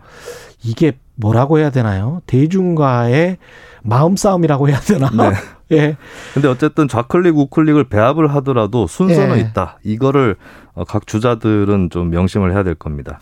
최재형 원장 쪽은 어- 어때요 지금 뭔가는 확실하게는 네. 보이지는 않죠 근데 이제 국민의힘 입당을 네네. 했다는 거죠 최재형 원장 쪽 홀가분할 수 있는 게 예. 아예 국민의힘에 입당을 해버렸기 때문에 음. 중도 확장에 대해서도 모색을 해볼 수 있다. 나는 국민의힘이다. 예, 어차피 국민의힘이니까. 예. 근데 또 한편으로는 국민의힘 기성주자들하고 경쟁을 해야 되기 때문에 음. 전통 지지층 위주의 행보를 의외로 또 할 수도 있다라고 하는 것이고. 음. 근데 묘한 이치는 어, 윤석열 전 총장이 최재형 원장이 이왕에 들어간 거 잘해줬으면 좋겠다고 생각할 수도 있습니다. 왜냐하면 최재형 원장이 떠버리면 음. 윤석열 전 총장 지지율도 어느 정도는 하락할 수 있지만 예. 국민의힘 기성 주자들은 더 큰 타격을 받을 수도 있다라고 하는 거거든요. 그렇죠. 네, 그래서 그런 묘한 이치가 작동하는 것이다. 윤석열 최재형 사실 관계가 당 외 인사들한테 다 밀려버리면 네. 홍준표, 유승민, 원희룡 같은 경우는 좀 면목이 없죠. 체면이 오- 안 서지. 그렇습니다. 예. 네. 그 여야 다 지금 논의되는 사람들 말고 삼주자 네네. 여전히 가능성이 있습니까?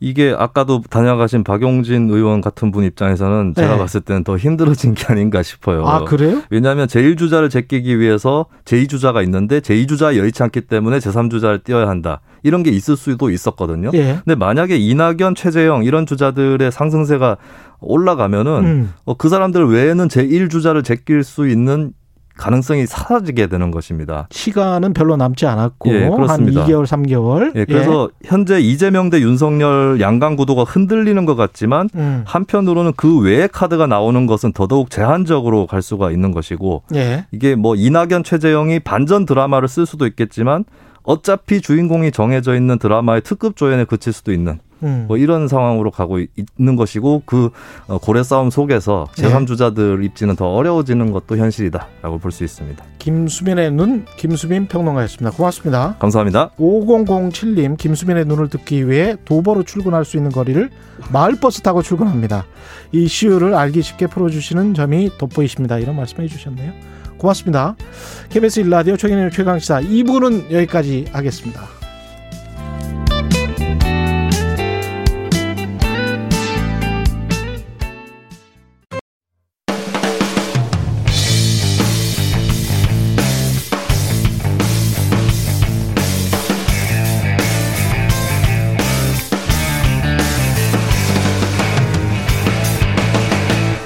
최경영의 최강 시사. 최강 시사 김호기의 사회학 카페 어서 오세요. 지금 매출이 정확히 코로나 전보다 반이 떨어졌다가요. 요번에 어, 이거 사실 발표하고 나서는요. 거기서 더 반이 떨어졌어요. 거의 뭐 월세 못 낼 상황이죠. 네. 코로나를 잡는다는 이유로 자영업자는 계속 빚더미에 안고 폐업을 하고 자영업자도 국민이다! 네, 방금 들으신 목소리는 집합금지 조치 철회를 요구하면서 차량 시위 벌이고 있는 자영업자들의 목소리였습니다. 코로나19가 길어지면서 자영업자 소상공인들의 피해 갈수록 커지고 있는데요. 오늘 김호기의 사회학 카페에서는 코로나 불평등에 대해서 이야기 나눠보겠습니다. 연세대학교 사회학과 김호기 교수님, 오늘은 전화로 연결돼 있습니다. 안녕하세요. 네, 안녕하세요. 예. 코로나 불평등 뭐 이것 저 코로나 시작되고 나서부터 계속 논의가 됐었는데 오늘 좀 정리를 하는 시간이 될 것 같습니다. 백신이야말로 또 불평등이다 이런 이야기 많잖아요. 코로나뿐만이 네. 아니고 예. 코로나 초기에는 이제 방역이 중심이었겠지만 올해부터는 이제 백신이 중심입니다. 예. 그러니까 방역 국면에서 이제 백신 국면으로 옮겨진 셈인데요. 예. 우리나라 경우도 백신 접종이 진행되고 있지만 서구 사회에 비해서는 낮은 편입니다.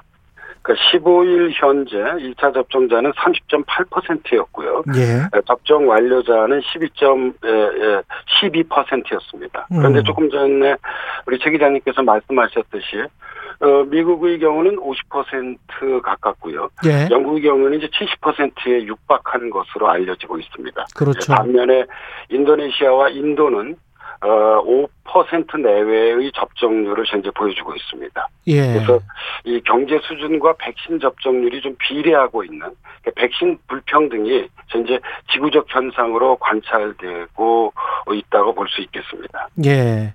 이 코로나 19 이후에 그 촉발된 어떤 불평등의 여러 가지 상황이 있는데 자산 불평등도 있을 것이고 뭐 여러 가지 상황이 있지 않습니까? 그걸 좀 네. 나눠서 설명을 좀 해주시면 좋을 것 같습니다. 어, 코로나는 기본적으로 이제 의학적 현상인데요. 예. 이제 이 의학적 현상에 경제 활동에 영향을 미치고요. 예. 그리고 이제 이 경제 활동 과정에서 불평등이 강화되는 것을 이제 코로나 불평등이라고 할 수 있을 것 같습니다. 예. 우리나라에서도 이제 코로나 불평등이 빠르게 진행돼 왔는데요. 예. 코로나가 낳은 대표적 결과가 이제 언택트 비대면입니다. 그렇죠. 여기서 이제 비대면에 관련된 사업이나 산업은 발전한 반면요. 음. 그러니까 이제 대면에 관련된 전통적인 산업은 쇠퇴할 수밖에 없 었습니다. 예. 그래서 이제 이런 에, 산업 간 양극화는 기업 간 양극화로 이어졌고요. 예. 어, 이 과정에서 어, 이, 그, 소상공인이나 자영업 같은 전통적 부문에서의 경제적 어려움이 가중되면서 소득의 양극화가 강하게 왔습니다. 이제 두 가지를 먼저, 어, 저기, 그, 말씀드리자면, 예. 어, 하나는 어, 첨단 산업과 전통 산업 간의 양극화, 불평등이 예. 발생했고요. 예. 어, 또두 번째로는 이와 연관해서 이제 개인들의 입장에서는 혹은 가, 가게의 입장에서는 어, 이 소득의 양극화가 현재 에, 그 진행된 셈이죠. 소득의 불평등입니다. 예. 예, 그리고 이제 세 번째로 이제 이좀 말씀드릴 수 있는 것이 이제 에, 이른바 어, 금융의 불평등. 예. 다시 말씀드리자면 이제 자산의 불평등입니다. 예. 네, 오늘날 이제 21세기는 아, 이그 돈이 돈을 버는 세상이 됐습니다. 예. 뭐이 토마 피케티가 21세기 자본에서 이런 비슷한 얘기를 했죠. 그랬죠. 예. 다시 말씀드리자면 어, 자영업자나 소상공인들은 이 코로나 19로 인해서 피해가 심각했던 반면 예. 풍부한 유동성 덕분에 아, 이게 주식이나 부동산으로 자산이 늘어난 계층도 있습니다. 아, 이것을 이제 우리가 뭐 이름 붙이자면 자산의 불평등이라고 할 수 있을 것 같습니다. 그래서 네, 코로나 불평등은 이제 이렇게 크게 보자면 예, 예, 제가 보기에는 어이그 산업 간 불평등, 소득의 불평등, 예 그리고 이제 자산의 불평등 예. 이런 세 갈래로 좀 나누어 볼 수 있지 않을까 싶은 생각이 듭니다. 근데 말씀하신 대로 이제 돈이 돈을 버는 그 속도가 생각보다 너무 빠르기 때문에 그리고 코로나 19 이후에는 그게 비대면 산업의 발전이랄지 플랫 그 이전 에 이제 플랫폼 산업 발전이 워낙 심했지 않습니까? 그러면서 네. 이제 독과점이 되고 그런 기업들이 뭐 나스닥이든 S&P든 그 시가총액에서 차지하는 비중이 뭐 3, 40%까지 돼 버리고요. 그 전에는 없었던 현상들이 나타나고 있지 않습니까? 두 가지를 좀 강조해서 말씀드리자면 하나는 예. 제가 이제 방금 전에 에, 피케티 이야기를 했는데요. 예. 피케티의 기본 논리라고 하는 것은 자본 수익률이 경제 성장률보다 더 높다면 예. 그러니까 자본 소득이 차지하는 비중이 더 커지고 예. 결국 소득 분배가 악화된다는 것입니다. 예. 어, 이제 이것이 함의하는 에, 바는 어, 이, 그, 우리가 노동을 통해서 돈을 버는 것보단 도, 어, 돈이 돈을 버는 그렇죠. 세상이 사실상 뭐 이런 이런 표현이 어떨지 모르겠습니다만 활짝 열린 게 하나이고요. 아. 그리고 다른 하나는 어, 이 코로나 19는 어, 이 과학 기술의 변화와 결합해서 예. 어, 최 기자님께서도 말씀하셨던 어, 플랫폼 비즈니스를 빠른 속도로 지금 성장시켰습니다. 예. 당장 우리 사회 같은 경우에서 이 코로나 19 과정에서 크게 성장한 대표적 두 기업을 꼽으라고 한다면 카카오와 네이버일 네이버. 것입니다. 예, 예.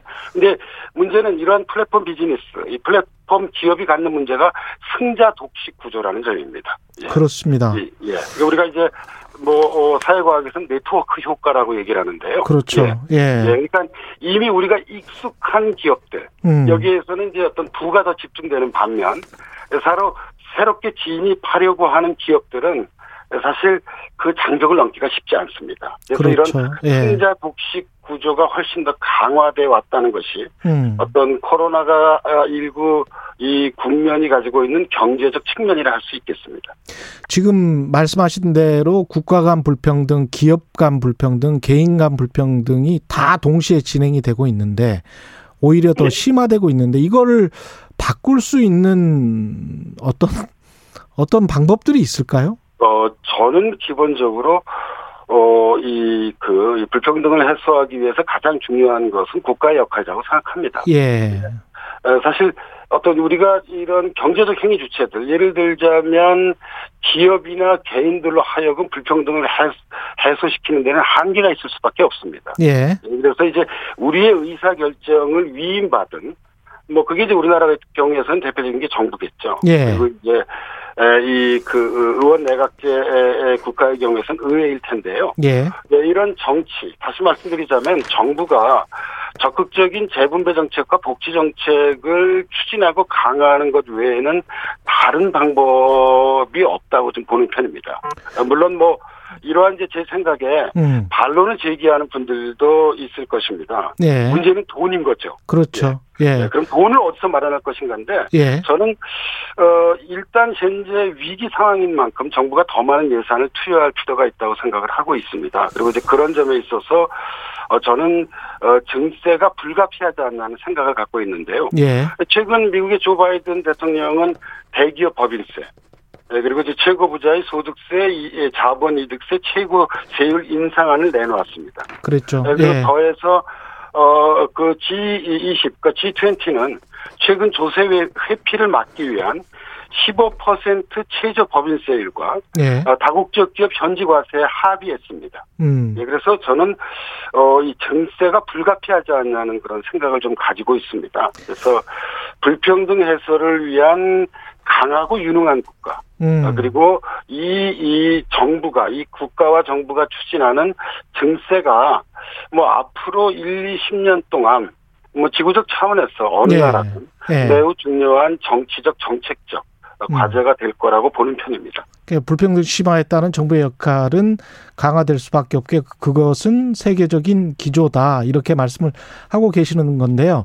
재난지원금 관련해서는 구체적으로 어떻게 보십니까? 지금 뭐 하위 80% 전 국민 지금 뭐 이래가지고 계속 논란이 있었잖아요. 예, 저는 이 문제에 대해서는 어, 이, 이, 그 재난지원금 문제는 그 자체만 놓고 볼 것이 아니라, 예. 다른 정책과 묶어 함께 보는 어떤 그런 패키지적 해법이 올바른 그런 방법이라고 생각하는 편입니다. 예. 예, 그러니까 무슨 말인가 하면, 재난이 미치는 영향은 계층에 따라 뭐 당연히 다릅니다. 그래서 피해를 많이 입은 집단, 뭐, 이, 이, 뭐, 대표적 집단이 에, 자영업자와 소상공인들이죠. 네. 이들을 위해서는 어떤 그런 적극적인 그런 이 선별적 지원을 추진해야 하고요. 예. 그리고 또 다른 한편에선 이 코로나19라고 하는 이 재난은 보편적인 만큼 재난 지원금의 경우는 전 국민 지급을 추진하는 것이 맞지 않나 하는 생각을 가지고 있습니다. 음. 그런데 불평등을 고려할 예. 때에는 사실 차등 지원이 타당합니다. 예. 그러나 우리가 또 한 걸음 물러서 곰곰이 생각해 보면 어 80%라는 것도 왜 80%인가에 대해 확실히 좀 답변을 하기 어렵고요. 음. 어그 80%와 20%를 골라내기도 쉽지 않습니다. 에 따라서 어, 재난지원금의 경우는 전 국민 지급을 신속하게 추진하는 것이 저는 좋은 것으로 보이고요. 예. 그리고 여기에 이제 더해서 피해를 크게 입은 자영업자와 아, 이 그 소상공인들의 구제와 지원을 동시에 저는 강화해야 한다고 생각을 하고 있습니다. 예. 따라서 보편과 선별을 좀 결합시켜야 한다. 네. 그러니까 이번 추경의 경우를 보면 자영업자와 소상공인들을 위한 지원이 턱없이 부족합니다. 예. 예, 그래서 이, 이 뭐, 이 지난주부터 4차 유행이 시작된 만큼, 음. 어, 이런 자영업자 소상공인들의 이, 그, 사실 선별 지원이죠. 예. 이런 지원을 더욱 좀 강화해야 한다고 생각을 하고 있고요. 예. 어, 이 문제는 정말 이게, 이게 우리 국민들이 가장 기본적인 경제사회적 삶에 관한 것이잖아요. 예. 그래서 여야가 좀 머리를 맞대고 음. 예 예 좀 해법을 찾아내야 된다고 생각하고 있습니다. 이 코로나 19 같은 전 세계적인 뭐랄까요 재난 상황에서 또 특별히 이 세대가 이 당하는 세대들이 있잖아요. 그러니까 취업을 앞두고 있는 세대랄지 2030 이야기 많이 하고 자산 불평등이 뭐 심화되면서 도저히 이제 따라갈 수가 없겠다라고 생각하는 세대들이 있는 것 같고 그 관련해서 이제 영국의 파이낸셜 타임즈인가요? 뭐 전 세계 선진국들 한국까지 포함해서 조사를 해보니까 뭐 특히 주거 쪽이나 이런 쪽에서 굉장히 불평등이 심화됐다라고 느끼고 있더라고요. 그 세대들이. 그렇죠. 예. 우리나라의 경우도 어, 그현 정부 지난 그 이 4년여 동안 어, 뭐 아파트 가격이 뭐 지역에 따라 좀 다소 차이가 있지만 거의 그 두 배 가까이 올랐었잖아요. 예. 그러니까 이 주거라고 하는 것은 아, 뭐 거의 모든 세대에게 예, 예. 이그 가장 기본적인 어떤 그런 뭐 이 생활의 필수적 조건인데요. 음. 네, 특히 이게 이, 이 아파트 가격의 급상승은 이제 아파트를 이제 막그 이제 지금 구해야 하는 예. 2030 세대에게 큰 어떤 그런 좌절감을 좀 안겨주었죠. 예. 그래서 어 이- 이- 저는 어뭐 현 정부가 이제 1년 채 남지 않았잖아요. 예. 그러니까 차기 정부의 경우에서는 에, 이 주거 정책에 대한 이제 전 정부의 실패를 좀 어 이 그좀 제대로 좀이그 돌아봐서 예.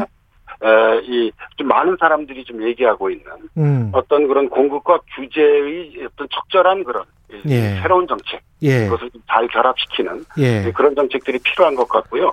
어, 더해서 제가 한 가지 더 말씀드리고 싶은 것은 예. 어, 이 최근 우리나라의 경우에는 뭐 1인 가구가 전체 가구의 비중의 30%가 이미 넘어섰고요. 예. 그리고 전체 가구원 평균 수도 지금 2.0명을 겨우 넘어서고 있습니다. 예, 맞습니다. 예, 예. 지금 예, 지금 이제 가족과 가구가 빠른 속도로 변화되고 있는데요. 음. 그래서 저는 1인 가구와 2인 가구를 위한 예, 음. 주거 정책도 매우 중요한 것 같습니다. 그 최, 최근에 한국판 뉴딜이 발표가 됐고 이게 사실은 어떻게 보면 전 세계적인 대전환의 징후 앞에서 우리가 뭘 할까에 관한 문재인 정부 나름대로 이제 해답인 것 같은데 어떻게 보십니까? 어, 저는 뭐, 지난해 이제, 이, 그 7월 14일이었던가요? 예, 예. 그때 이제 제 1, 1차 뉴딜이 발표가 됐었죠. 이게 한국판 요즘 이제 1.0이라고 할 수 있는데요. 그렇죠. 예, 예. 그리고 이제, 아, 이 며칠 전에 이제 한국판 뉴딜 2.0이 발표가 됐는데. 예. 예. 예, 그리고 이제 이 한국판 이 뉴딜 2.0의 특징 중에 하나는 지난해에는 고용 안전망 강화 위에 디지털 뉴딜과 그린 뉴딜을 추진하는 것으로 되어 있었는데요. 그렇 이 고용 안전망 강화를 좀 더 포괄적인 예. 휴먼 뉴딜이라고 하는 말로 재개념화하고 음. 여기에 적극적으로 투자하겠다는 그런 이제 이 그런 발표를 했습니다. 예. 저는 휴먼 뉴딜이 고용 안전망 강화보다는 훨씬 더 적절한 개념이고요. 예. 그다음에 사람이 먼저라는 현 정부 기조의 어떤 그런 적합한 것이라고 좀 볼 수 있습니다. 근데 이제 제가 좀 강조하고 싶은 것은 예. 이게 이 역사적 사건 으로서의 그 대공황을 극복하기 위한 뉴딜이 좀 복합적인 개념이자 과정이었다는 점을 좀 주목할 필요가 있을 것 같습니다. 예. 왜냐하면 원래 뉴딜은 2차에 걸쳐 추진됐습니다. 이건 이제 미국판 뉴딜입니다. 예. 33년과 34년, 이게 1933년과 34년이죠. 제1차 뉴딜이 추진됐는데 이때는 대공황으로부터의 경제 회복이 가장 중요한 과제였습니다. 음. 네, 그런데 이제 1935년부터 38년까지 추진된 제2차 뉴딜에서는 전반적인 사회 경제적 개혁을 추진했습니다. 음. 그래서 우리가 보통 뉴딜이라고 하면 1차 못지않게 2차를 강조하시는 예, 연구자들이 적지 않습니다. 예. 이 제2차 뉴딜의 핵심에는 사회적 대타협으로서 사회 계약이 놓여 있었습니다. 음. 다시 말씀드리자면 뉴딜은 정부, 기업, 노동자가 사회 계약을 맺게 함으로써 음. 생산성과 형평성을 동시에 제고하려는 일종의 정치적 교환을 추진했습니다. 아, 미국에서 노동자와 노동조합을 위한 뭐 어, 사실상 가장 포괄적인 에, 이, 이, 이 법으로 어, 이, 이 당시 제정된 게, 예. 에, 이 1935년 와그너법입니다. 예. 그래서 저는 우리 사회도 어, 이, 이와 유사하다고 생각합니다. 음. 지금 코로나19가 우리 사회를 양극화시키고 불평등을 강화시켜 어, 왔습니다. 예. 그래서 저는 어, 차기 정부에서는 바로 이러한 양극화 불평등을 해소하기 위한 새로운 사회 계약, 음. 새로운 사회적 역사적 대타협이 필요하다고 생각을 하고 있고요. 예. 이거는 보수와 진보를 뛰어넘는 과제라고 생각합니다. 그렇습니다. 예. 예, 이게 사실 이게 경제 사회적으로 이렇게 물질적 영역에서 제대로 이게 서로 양보를 해야지만 그렇습니다. 사실 이게 진짜 이게 국민 통합이고 사회 통합이잖아요. 그렇습니다. 예, 말로만 하는 그 사회 통합이나 국민 통합이 아니라 예. 이익을 양보하는 여기까지 하겠습니다. 그런- 이익을 양보하는 그런- 사회 통합. 예, 예, 사회적 대타협이 추진돼야 한다고 생각하고 있습니다. 예. 말씀 감사하고요. 지금까지 연세대학교 사회학과 김호기 교수였습니다. 고맙습니다. 네, 감사합니다. 네. 최경영의 최강 시사는 여러분과 함께합니다. 짧은 문자 50원, 긴 문자 100원이 드는 샵 9730. 어플 콩과 유튜브는 무료로 참여하실 수 있습니다.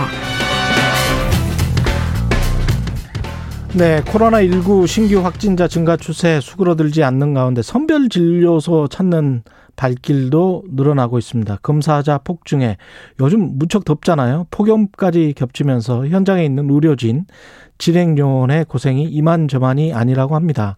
송파구 보건소 선별 진료소에 에, 계시는 강연아 선생님 연결돼 있습니다. 안녕하세요. 네, 안녕하세요. 예. 우리가 길거리 가다 보면 이제 그 선별 진료소라는 게 그 어떻게 천막 같은 걸로 돼 있는 걸로 제가 봤는데요. 거기서 네, 일하시는 거죠? 예. 대부분 그렇습니다. 예. 거기서 지금 의사로서 현장에 계신 건가요? 송파보건소? 네, 맞습니다. 그 천막으로 돼 있으면 굉장히 더울 것 같은데 어떻게 합니까? 안에는? 네, 천막으로 되어 있지만 예. 저희가 그 폭염을 피하기 위해서 예. 방호복 안에 저희가 얼음 조끼로 임시 방편으로 하고 있습니다. 아, 얼음 조끼 방호복 안에요. 네, 그 천막 안에 냉방이나 뭐 이런 거는 어떻게 하죠? 일단 천막 안에는 냉방을 할 수가 없죠. 검체할 때 공기의 흐름도 있고 그쵸. 할 수가 없기 때문에 저희가 예. 뭐 잠깐 에어컨이 있는 휴게실이 있습니다만 예. 그곳에 들어가서 쉬거나 할 수 있는 시간은 거의 없다고 봅니다.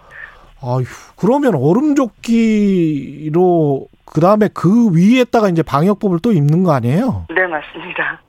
아이 그러면 땀과 얼음물이 뭐 범벅이 될 것 같은데? 네, 신고 있는 운동화가 다 젖을 정도입니다. 땀이 밑으로 흘러서. 그죠?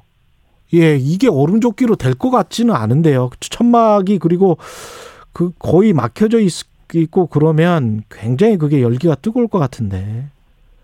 그런 네. 그런 데서 지금 그러면 몇 시간 1년 그 반 이상을 하고 있습니다, 현재. 1년 반.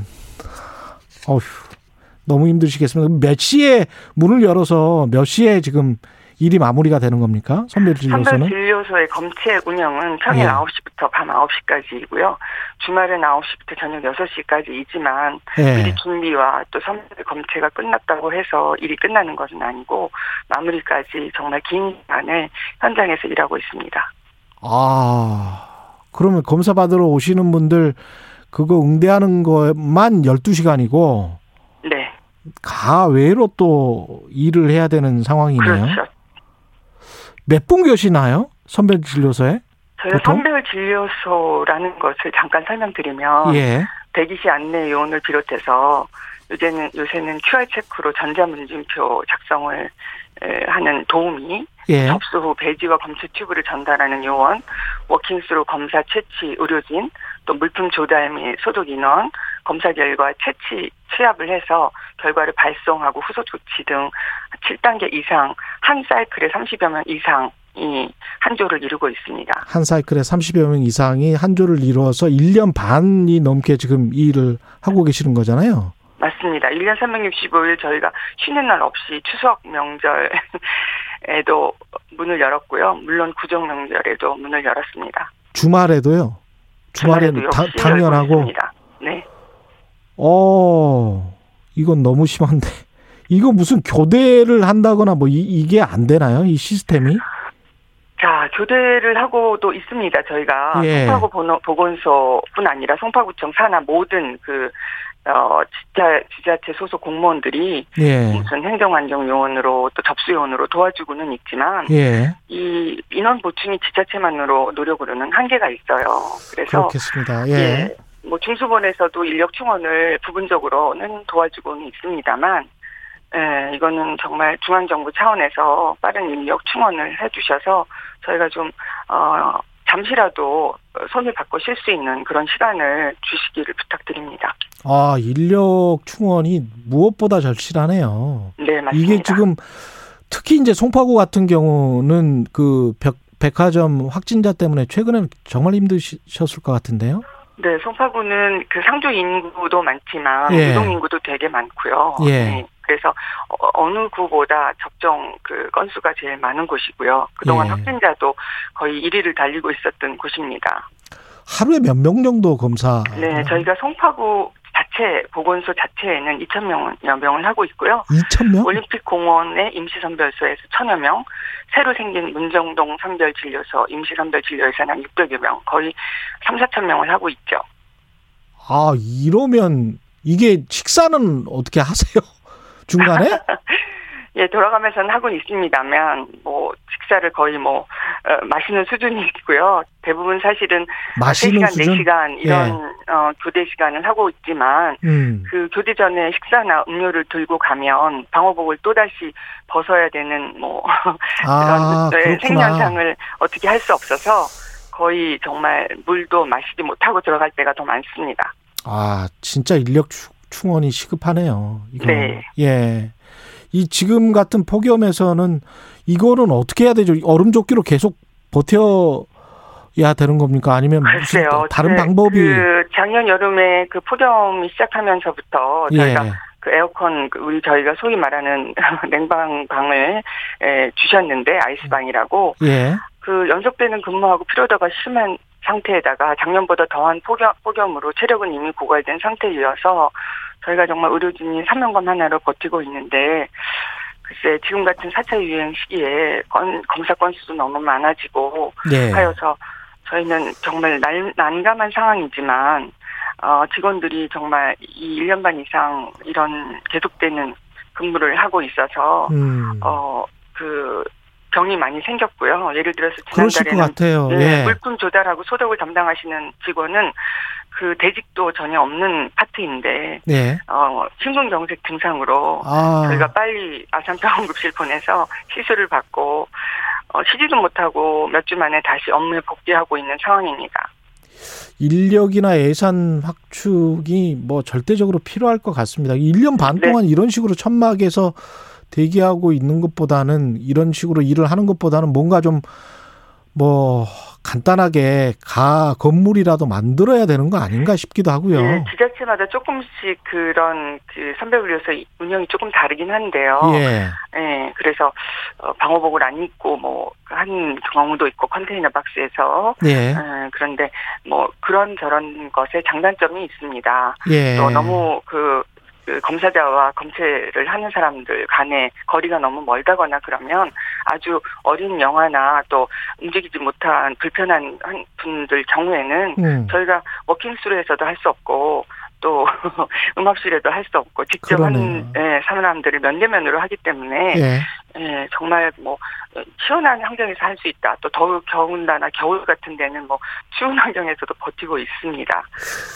아, 근데 이 저 검사 받으러 오시는 분들은 이런 상황도 모르고 뭐 짜증내거나 이러시는 분들도 가끔 있을 것 같아요. 그렇죠. 왜냐하면 검사 대기줄이 워낙 길고 예. 또 때로는 시설에 종사하고 계신 분이나 업종별로 음. 뭐 일주일에 한 번이나 한 달에 한 번 정기적으로 검사를 받아야 하는 분들도 계십니다. 그렇겠죠. 그런 분들의 어려움도 있겠지만 정말 선별 진료소에 오셔서 기물도 파괴하고 음. 소리를 지르거나 검체하시는 의사 선생님 의료진의 팔을 잡고 놔주지도 않고 방해하는 경우도 더러 있었습니다. 아, 마지막으로 시민들에게 그리고 방역 당국과 관련해서 정부에게 이, 이런 거는 좀 도와달라라고 하십시오. 예. 그럴 만한 권한이 충분히 있으실 권리가 있으신 네. 것 같습니다. 예. 정말 1년 반 이상 예. 정말 저희가 사명감 하나로 이 팬데믹을 어, 끝날 때까지 저희의 그 최선의 노력을 하면서 지켜왔는데요. 지금은 아까 서두에도 말씀드렸듯이 그 정부 차원- 차원에서의 빠른 인력 충원을 음. 아, 부탁드리며 또한 코로나 백신 접종을 어, 10% 이상 또 뭐 하신 분들 20% 이상 1차 접종 하신 분들도 있고 아직 못 받으신 분들도 있지만 우리나라 국민 개개인이 방역에 개인 방역이 좀 더 철저히 임해 주시면 이런 그 폭발적인 상황이 좀 빨리 가라앉지 않을까 생각이 되고 있습니다. 예, 고맙습니다. 많은 시민분들이 문자 보내주시고 계십니다. 무한한 감사를 보내드립니다. 예, 지금까지 송파구 보건소 선별진료소의 강연화 선생님이었습니다. 고맙습니다. 네, 감사합니다. 예, 7월 16일 금요일 KBS 1라디오 최경련의 최강시사 오늘은 여기까지입니다. 고맙습니다.